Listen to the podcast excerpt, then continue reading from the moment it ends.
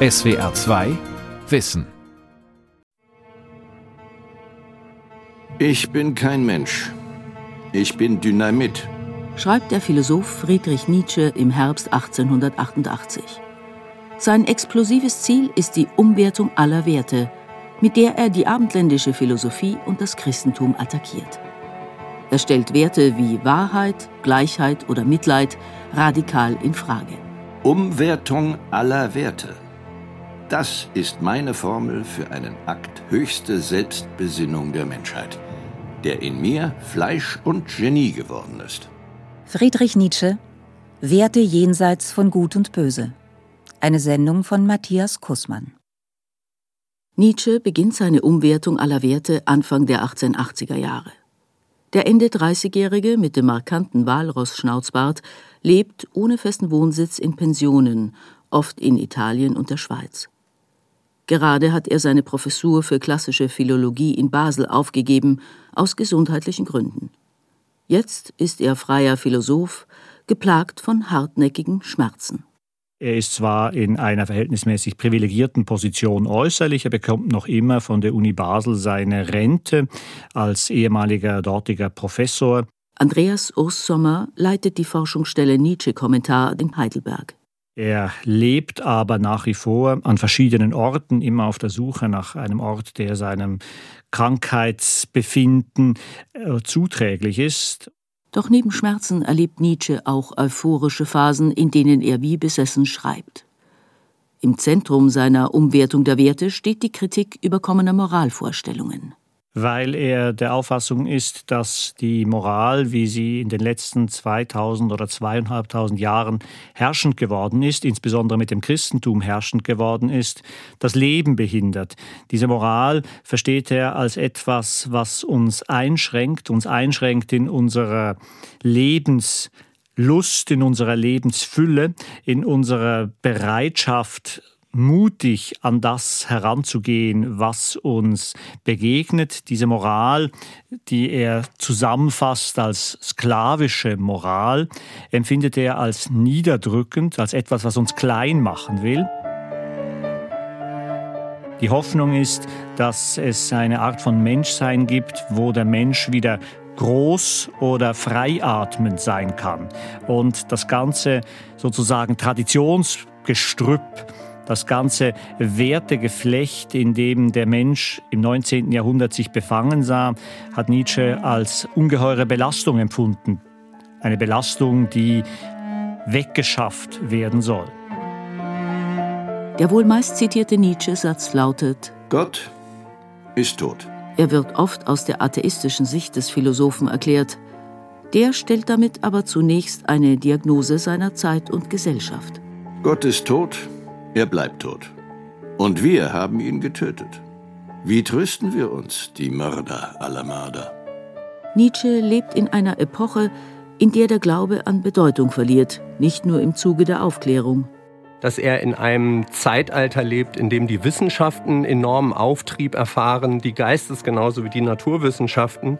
Erklärt Helmut Haidt, Leiter des Nietzsche-Kollegs Weimar die einerseits dem Menschen ein Bewusstsein davon vermitteln, dass sie selbst zeitbedingt existieren, dass also unsere Konventionen, unsere Werte, unsere gesellschaftlichen Institutionen historisch gewachsen und veränderlich sind, dass auch unsere heiligen Texte, insbesondere die Bibel, historische Dokumente sind, die man philologisch dekonstruieren kann und dass der Mensch Teil der Natur ist. Eine wesentliche Einsicht insbesondere der Biologie, die zu seiner Zeit unter dem Stichwort des Darwinismus und der Evolutionslehre großen Einfluss gewinnt und die auch Nietzsches Denken sehr stark bestimmt. Auch in anderer Hinsicht ist Friedrich Nietzsche Kind seiner Zeit. 1870-71 hat er den Deutsch-Französischen Krieg und die deutsche Reichsgründung erlebt. Damals war er begeistert, doch jetzt, zehn Jahre später, ist er skeptisch. Er ist dann entsprechend kritisch auch gegenüber der Großmannssucht, die er im Deutschen Kaiserreich verwirklicht findet. Wie viel verdrießliche Schwere, Lahmheit, Feuchtigkeit, Schlafrock. Wie viel Bier ist in der deutschen Intelligenz? Das Preußentum ist für ihn gerade die Niederschlagung aller freien geistigen Regungen, die Uniformierung der Gesellschaft, die Uniformierung der Kultur ist für ihn ein rotes Tuch. Entsprechend ironisch oder grotesk ist es dann geradezu, dass ihn manche deutschnationale oder dann sogar Nationalsozialisten für ihre eigene Ideologie im 20. Jahrhundert in Anspruch nehmen. Im späten 19. Jahrhundert blüht der Kapitalismus. Industrie und Wirtschaft boomen auf Kosten vor allem der Arbeiter. Dagegen kämpfen die sozialistischen und kommunistischen Bewegungen der Zeit. Doch Nietzsche macht sich mit keiner Seite gemein. Kapitalismus und Kommunismus, Moral und Religion, Nationalismus und Rassismus, allem erteilt er eine Absage. Seine Umwertung der Werte läuft auf einen radikalen Individualismus hinaus. Der Irrsinn ist bei Einzelnen etwas Seltenes. Aber bei Gruppen, Parteien, Völkern, Zeiten die Regel. Er fordert den einzelnen starken, unabhängigen Menschen, der kreativ und lustvoll lebt. Einen freien Geist, der bereit ist, alle Schwierigkeiten und Leiden des Lebens zu ertragen und schließlich zu überwinden. Nietzsche sprach in der Sprache seiner Heimat, also dem mitteldeutschen Raum rund um Naumburg und Röcken und hatte dementsprechend einen leicht äh, sächsischen Akzent oder anhaltinischen. Friedrich Nietzsche wird am 15. Oktober 1844 in Röcken bei Leipzig geboren. Er wächst in einem pietistischen Elternhaus auf. Sein Vater, den er verehrt, ist protestantischer Pfarrer. Nietzsche war viereinhalb Jahre alt, als der Vater stirbt. Kurz danach stirbt auch sein jüngerer Bruder, sodass er mit seiner etwas jüngeren Schwester in einem Haushalt von Großmutter, Tanten und seiner Mutter aufwächst. Biografen vermuten, dass Nietzsches spätere Abkehr vom Christentum einen Grund im frühen Verlust von Vater und Bruder haben könnte. Spekuliert wird auch, ob die frauenfeindlichen Äußerungen in seinem Werk durch sein Aufwachsen in einem Frauenhaushalt beeinflusst sein könnten. Wie dem auch sei, viele Zitate wären heute ein Fall für die MeToo-Debatte. Meint auch Nietzsche-Spezialistin Annemarie Pieper von der Uni Basel. Es ist richtig. Also man findet bei Nietzsche sehr viele abfällige Bemerkungen über Frauen. Aber wenn Sie genau hinschauen, über die Männer zieht er mindestens genauso gnadenlos her dass die meisten Männer einfach ein plattfüßiges Gehirn hätten, dann darf man sich nicht wundern. Er hat eigentlich links und rechts ausgeteilt. Friedrich Nietzsche übernimmt manche Vorurteile des patriarchalen 19. Jahrhunderts gegen Frauen, sagt Annemarie Pieper. Allerdings verliebt er sich 1882 ausgerechnet in eine starke, intellektuell brillante junge Frau, Lou Salome, die später als Lou Andrea Salome eine bedeutende Psychoanalytikerin wird. Mit ihr kann er auf Augenhöhe diskutieren. Das Geschlecht scheint keine Rolle zu spielen. Die Lou Andreas war natürlich was Besonderes und einerseits war sie ihm geistig gewachsen, andererseits weiß ich nicht, wie er eigentlich ihre Weiblichkeit eingeschätzt hat. Lou Salome jedenfalls lehnt Nietzsches Antrag ab und er bleibt zeitlebens allein. Zurück zu Nietzsches Jugend. Nach dem Tod des Vaters zieht die Familie ins sächsische Naumburg. Nietzsche wird Schüler des Elitegymnasiums Schulpforter. Er ist ein guter Schüler, leidet aber an Kopf- und Augenschmerzen. Sie werden ihn ein Leben lang begleiten, seine Sehkraft lässt stetig nach.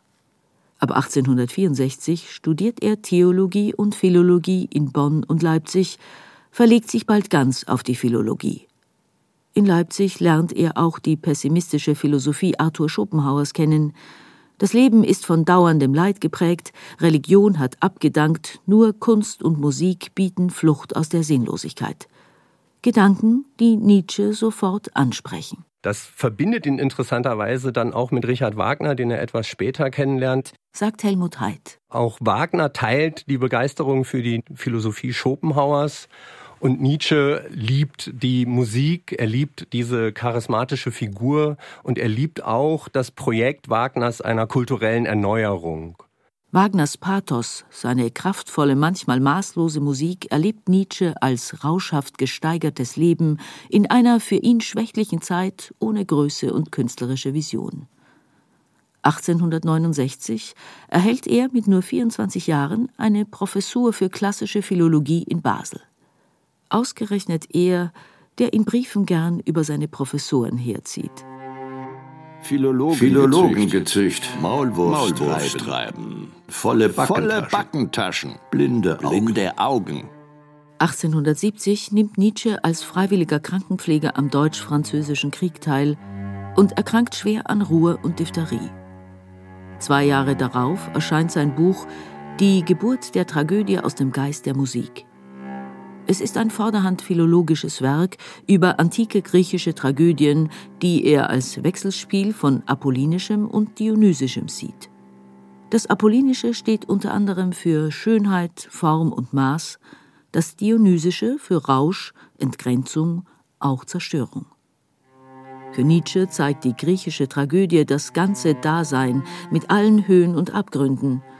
Doch dieser Blick sei im Lauf der Jahrhunderte verloren gegangen vor allem durch eine Überbetonung der Vernunft, die Instinkt, Lust und Leid, auch produktives Leid, vernachlässigt. Hier spricht schon nicht mehr der Philologe, sondern der Philosoph, der den Verfall seiner eigenen Zeit konstatiert. Andreas Ursommer Nietzsche ist von einer radikalen Kulturverfallsdiagnose ausgegangen, die unter dem Stichwort der Dekadence firmiert. Dekadence als eine Erschöpfung aller Lebensantriebe, eine Erschöpfung aller kreativ-schöpferischen Tätigkeit. Nietzsches Philologenkollegen lehnen die Geburt der Tragödie als unwissenschaftlich ab. Mit dem Buch verbaut er sich seine weitere akademische Karriere, auch Studenten meiden ihn nun. Nietzsche lehrt noch einige Jahre in Basel, in denen sich seine Gesundheit verschlechtert. Immer neue Schmerzen und ein Magenleiden, wohl als Folge der Ruhrinfektion. Zu dieser Zeit erscheinen seine ersten philosophischen Bücher, die unzeitgemäßen Betrachtungen, wo er sich wieder für Wagner und Schopenhauer einsetzt, und die Aphorismen Menschliches, Allzumenschliches, ein Buch für freie Geister. 1879 gibt er seine Professur auf. Später erinnert er sich, im 36. Lebensjahre kam ich auf den niedrigsten Punkt meiner Vitalität. Ich lebte noch, doch ohne drei Schritt weit vor mich zu sehen. Doch aus dieser Erschöpfung zieht er eine erstaunliche Kraft. Er lebt nun viel in Italien und im Hochgebirge, weil ihm Himmel und Luft dort guttun. 1881 entdeckt er den abgeschiedenen Ort Sils Maria im Schweizer Engadin. Er wird zu einem zentralen Lebens- und Schreibort. Das ist keine Schweiz, etwas ganz anderes. Jedenfalls etwas viel südlicheres. Ich müsste schon nach den Hochebenen von Mexiko am stillen Ozeane gehen, um etwas Ähnliches zu finden. Nun, diese Sils Maria will ich mir zu erhalten suchen. Es sind Jahre des Umbruchs, Nietzsche rückt von seinen Leitfiguren ab, die Erlösung oder wenigstens Erleichterung des Lebens in der Kunst finden. Wagner verzeiht er weder den Antisemitismus noch die zunehmende Deutschtümelei und Wendung zum Christentum. Schopenhauer dagegen habe recht, wenn er Leiden als menschliche Grundbedingung sehe, aber er verneine das Leben, während Nietzsche es bejahen will, auch und gerade mit den Leiden, die er am eigenen Leib erfährt. Helmut Haidt im Unterschied zu dem tragisch neinsagenden Geist Schopenhauers versucht Nietzsche aus einer ähnlichen Diagnose im Gegenteil zu einem Amor Fati, wie er sagt, zu einer Liebe des Schicksals zu kommen. Und das ist für ihn auch Ausdruck von Gesundheit. Also der Versuch, das Leben in all seinen Facetten und Schwierigkeiten weiterhin zu lieben und zu umarmen. Das Schicksal und damit auch das Leiden annehmen, wie schlimm es auch sei, das ist ein entscheidender Schritt zur Umwertung der Werte. Der erste Ausgangspunkt ist, die Werte, die wir haben, sind selber keine objektive, menschen- und zeitunabhängige Größe, sondern sie sind soziale Konventionen, die sich historisch verändern. Nur ausgehend von dieser ersten Einsicht kann man überhaupt an so etwas wie eine Umwertung der Werte denken, weil sie eben nicht Tatsachen sind, sondern menschliche Wertschätzung, Produkt menschlicher Wertsetzungsaktivitäten. Damit begründet Nietzsche den relativierenden Begriff des perspektivischen Denkens, der die Philosophie des 20. Jahrhunderts prägen wird. Wenn man sich jetzt fragt, welche Werte stehen dabei für Nietzsche persönlich im Vordergrund, dann sind das sicherlich Werte der kreativen Neuschaffung, der Selbstüberwindung, der Schaffung und Schöpfung von schönen, attraktiven menschlichen Kulturleistungen. Offen sein, also mit allen fünf Sinnen auch offen sein, nicht nur mit der Vernunft und dem Verstand für das, was jetzt gerade im Leben passiert. So Annemarie Pieper. Das Leben sozusagen auszukosten. Und das kann man nicht, wenn man sich immer nur auf ein fernes Ziel ausrichtet, von dem man gar nicht weiß, ob man es erreichen kann. Wie etwa das körper- und lustfeindliche Christentum, das Glück und Erfüllung aufs Jenseits vertagt. Auch in der Philosophiegeschichte gibt es wenig Platz für Sinnlichkeit. Ich glaube, man versteht Nietzsche nie richtig, wenn man nicht sieht, welches Gewicht er auf den Körper legt. Von den Sinnen her kommt erst alle Glaubwürdigkeit, alles gute Gewissen, aller Augenschein der Wahrheit. Für Nietzsche ist der Körper das Instrument, wie sich ein Mensch sozusagen auch bewegungstechnisch entfalten kann. Dionysos war ein Tänzer und dieses Bild des Tänzers hat Nietzsche immer vorgeschwebt für einen Menschen, der sich bewegt, der nie stehen bleibt, der sozusagen sich immer wieder selbst erneuert. Dabei stören ihn scheinbar kanonische Werte, die aus dem Christentum, der Aufklärung oder der französischen Revolution unkritisch übernommen wurden, etwa Gleichheit, weil sie Individualität bedroht. Eine Gleichheit, die für ihn empirisch höchst unplausibel ist. Menschen sind verschiedene Menschen, entsprechend sollen sie auch verschieden behandelt werden und nicht gleich behandelt werden. Andreas Urs Sommer. Abgesehen davon ist für ihn Gleichheit das grundlegende Problem, weil es dazu führt, dass Größe nivelliert wird, dass die Möglichkeit, sich selber frei zu gestalten durch den nun ja, Rasurschnitt alle auf gleiches Maß zu bringen, in der politischen Welt vernichtet wird. Nietzsche lehnt auch das Gegensatzpaar Gut und Böse ab, das durch das Christentum aufkam. Böse ist für ihn eine individuelle moralische Bewertung, kein objektiver Wert. Er spricht lieber von gut und schlecht. Wenn ein Mensch mit besonderen Fähigkeiten etwa eigennützig handelt, um noch stärker zu werden, kann er anderen damit schaden. Das ist aber nicht böse, hat nichts mit Niedertracht oder Brutalität zu tun. Er tut es, um sich selbst zu verbessern, was darwinistisch gedacht gut ist, auch für die Gemeinschaft, die besondere Menschen braucht, um sich weiterzuentwickeln. Die Stärke oder die Kraft, über die Nietzsche an den entsprechenden Stellen spricht, ist eine intellektuelle oder eine kulturelle Kraft, eine Kraft ähm, in der Veränderung der Welt, und zwar in gestalterischer Hinsicht. Man würde wohl eher an Prometheus oder an Michelangelo denken müssen, als an irgendwelche Wikingerhorden, die brandschatzen und morden. Auch den Wert Wahrheit relativiert Nietzsche. Kann nicht Unwahrheit je nach Perspektive und Situation besser sein? Man kann jemanden im guten Sinn schonen, indem man die Unwahrheit sagt, oder es kann diplomatisch sinnvoll sein, um ein durchaus gutes Ziel zu erreichen. Auch Mitleid, das in vielen Religionen großgeschrieben wird, stellt der Philosoph in Frage. Mitleid heißt immer, dass man den, den man bemitleidet, schwächt, anstatt ihn zu unterstützen, ihn gegebenenfalls zu stoßen, damit er selber wieder die Zügel in die Hand bekommt für sein Leben. Ich lehre euch den Übermenschen. Der Mensch ist etwas, das überwunden werden soll. Was habt ihr getan, ihn zu überwinden? heißt es in Also sprach Zarathustra, dem 1883 erschienenen philosophisch-poetischen Epos. Es ist Nietzsches bis heute meistgelesenes Buch weltweit. Der Prophet Zarathustra wertet ebenfalls Werte um, er konstatiert den Tod Gottes, verabschiedet herkömmliche Moral und will den Menschen Stärke, Individualismus und Lebensbejahung lehren. Nietzsche ist überzeugt, damit ein Werk geschaffen zu haben, das die Welt verändern wird. Derlei Selbsteinschätzungen finden sich bei ihm zu dieser Zeit öfter. Allein kaum jemand interessiert sich für seinen Zarathustra. Ohnehin ist es so, dass seine Schriften kaum gekauft, geschweige denn gelesen werden. Und er versucht nun mit immer lauter werdenden Kundgaben seines philosophischen Schaffens sich doch ein Publikum zu erstreiten. Das erste Produkt dieses immer lauter werdens ist Jenseits von Gut und Böse. Eine Schrift, die schwarz wie ein Tintenfisch ist, so sagt Nietzsche das selber. Jenseits von Gut und Böse erscheint 1886 und soll eine Philosophie der Zukunft einleiten. Die neuen eigentlichen Philosophen seien stark, Befehlende und Gesetzgeber, schreibt Nietzsche, und lässt keinen Zweifel, dass er ihr Vorreiter ist. Doch auch damit hat er keinen Erfolg. In den nächsten beiden Jahren schreibt er gleich mehrere Werke, die seine Wertekritik provozierend fortführen, darunter Genealogie der Moral und Götzendämmerung. Er versteht sich als Versucher in doppelter Hinsicht. Seine Überlegungen sind Experimente, Versuche, auch tabuisiertes, vielleicht nie gedachtes zu denken.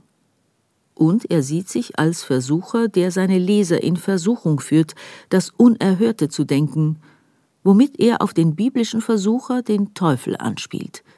Eine weitere Provokation.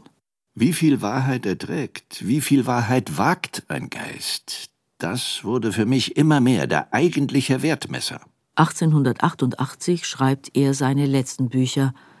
Im später als blasphemisch verpönten Der Antichrist Fluch auf das Christentum attackiert er abermals massiv die Kirche und in der autobiografischen Schrift Ecce Homo feiert er erneut das dionysische Leben im Hier und Jetzt, die Lust und den Körper. Alles, was bisher Wahrheit hieß, ist als die schädlichste, tückischste, unterirdischste Form der Lüge erkannt.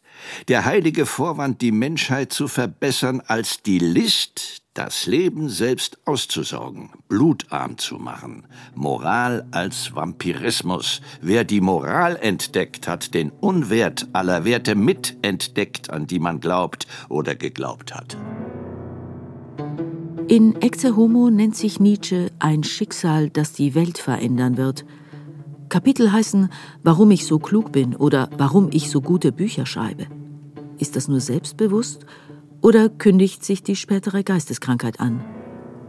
Jedenfalls ist Ecce Homo ein teilweise ironisches Buch, was Selbstdistanz voraussetzt und so brillant geschrieben, wie es einem geistig Umnachteten wohl kaum möglich wäre.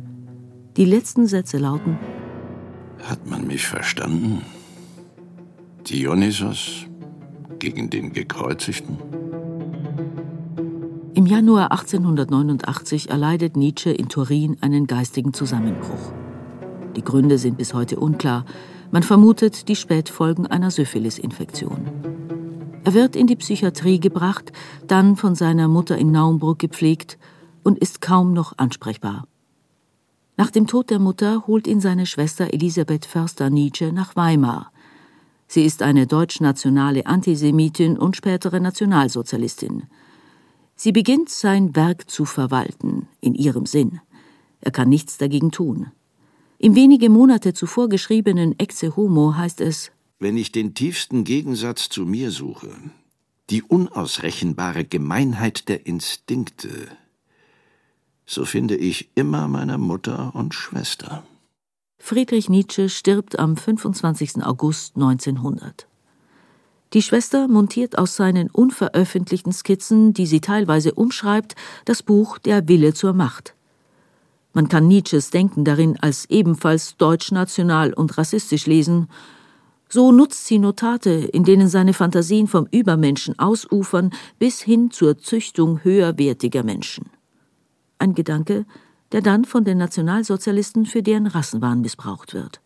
Helmut Haidt Nietzsche spricht auf eine Weise, die es einigen Nationalsozialisten auch erlaubt hat, sich seine Texte anzueignen. Allerdings denke ich, ist es wichtig dabei, sich vor Augen zu führen, erstens, dass der Übermensch für Nietzsche ein Kulturideal ist und dass er zweitens den Übermenschen nicht mit irgendwelchen nationalen Herkünften oder mit nationaler Zugehörigkeit in Verbindung bringt. Also dass man qua Geburt Übermensch sei. Das ist eine vollkommen irreführende Vorstellung. Seit den 1960er Jahren gibt es eine wissenschaftliche Ausgabe seiner Werke ohne die Fälschungen der Schwester. Nietzsches Philosophie wird zu seinen Lebzeiten kaum wahrgenommen, doch nach seinem Tod tritt sie einen Siegeszug um die Welt an, der bis in unser Jahrhundert reicht. Vor allem sein radikaler Subjektivismus, sein perspektivisches Denken und die Art, überkommene Werte als historisch bedingt zu hinterfragen, beeinflussen Künste, Philosophie und Wissenschaften. Das liegt auch daran, dass sein Werk keine Systematik hat, wie noch bei Kant oder Hegel. Sein Denken ist permanent im Fluss, er relativiert auch eigene Einsichten und liebt die Provokation. Der ist wie ein Steinbruch. Man kann sich genau das rausfischen, was vielleicht den eigenen Thesen entspricht, aber dann blendet man ganz viel aus. Sagt Annemarie Pieper. Und Andreas Ursommer. Man hat ständig dieses in Bewegung bleiben und dieses nicht genau wissen, wo es hingeht. Die Ungewissheit, die Nietzsche scheinbar mit der lauten Rede austreiben will, stellt sich beim genaueren Lesen sofort wieder ein und der Leser, die Leserin ist selber herausgefordert, was daraus zu machen. Man muss nicht mit Nietzsche einverstanden sein, aber seine Philosophie ist eine Einladung, selbst zu denken. Auch in der aktuellen Corona-Krise werden Werte diskutiert, zum Beispiel was ist wichtiger? Individuelle Freiheit, also weniger staatliche Beschränkungen, oder Schutz von Gesundheit und Leben durch stärkere Beschränkungen? Ich denke, dass Nietzsche als jemand, der sich als Krisentheoretiker versteht, für die aktuelle Situation von bemerkenswerter Relevanz ist. Umwertung aller Werte, das ist meine Formel für einen Akt höchster Selbstbesinnung der Menschheit als der Lockdown mit der Corona-Krise über uns gekommen ist, hatten viele Menschen den Eindruck, dass das jetzt der Anlass ist, sich doch noch einmal zu fragen, ob die Art, wie wir bisher gelebt haben, die Prioritäten, die wir gesetzt haben, mit Blick auf unsere Arbeit, mit Blick auf unsere Urlaubsreisen, mit Blick auf unsere Lebensplanung, ob das wirklich die richtigen Prioritäten sind. Wollen wir so schnell wie möglich in das alte Normal, in die alte Normalität zurück? Oder könnten wir uns nicht doch vorstellen, unsere Lebensweisen auch ganz konkret, individuell auf eine Weise umzugestalten, die sich an anderen Werten orientiert als denen, die wir im Alltag in unserer Arbeitswelt ständig als Notwendigkeiten verfolgen und gar nicht daran denken, dass das was ist, was auch außer Kraft gesetzt sein kann dass Werte etwas sind, was wir nicht vorfinden und als felsenfest ansehen müssen, sondern dass Werte etwas sind, was in ständigem Fluss ist, etwas ist, was wir selber gestalten. Und Nietzsche wäre derjenige unter den Philosophen, der uns die Bereitschaft, mit Werten kreativ umzugehen, am allerbesten beibringen kann. SWR 2 Wissen Friedrich Nietzsche Werte jenseits von Gut und Böse von Matthias Kussmann, Sprecherin Elisabeth Findeis, Redaktion Ralf Kölbel, ein Beitrag aus dem Jahr 2020. In Berlin ist am Abend ein Lastwagen in einen Weihnachtsmarkt gerast. Das war vor fünf Jahren. Der Attentäter ist tot. Geklärt ist aber längst noch nicht alles. Wir müssen die Fehler, das was passiert ist, transparent machen, damit wir und unsere Politik Vorkehrungen treffen können gegen Terror. Eine Theorie führt die Journalisten bis in den Irak. Anis Amri war alles, aber kein Einzeltäter. Das ist der Podcast Breitscheidplatz. Jetzt in der ARD Audiothek und überall, wo es Podcasts gibt. SWR 2 Wissen. Manuskripte und weiterführende Informationen zu unserem Podcast und den einzelnen Folgen gibt es unter swr2wissen.de.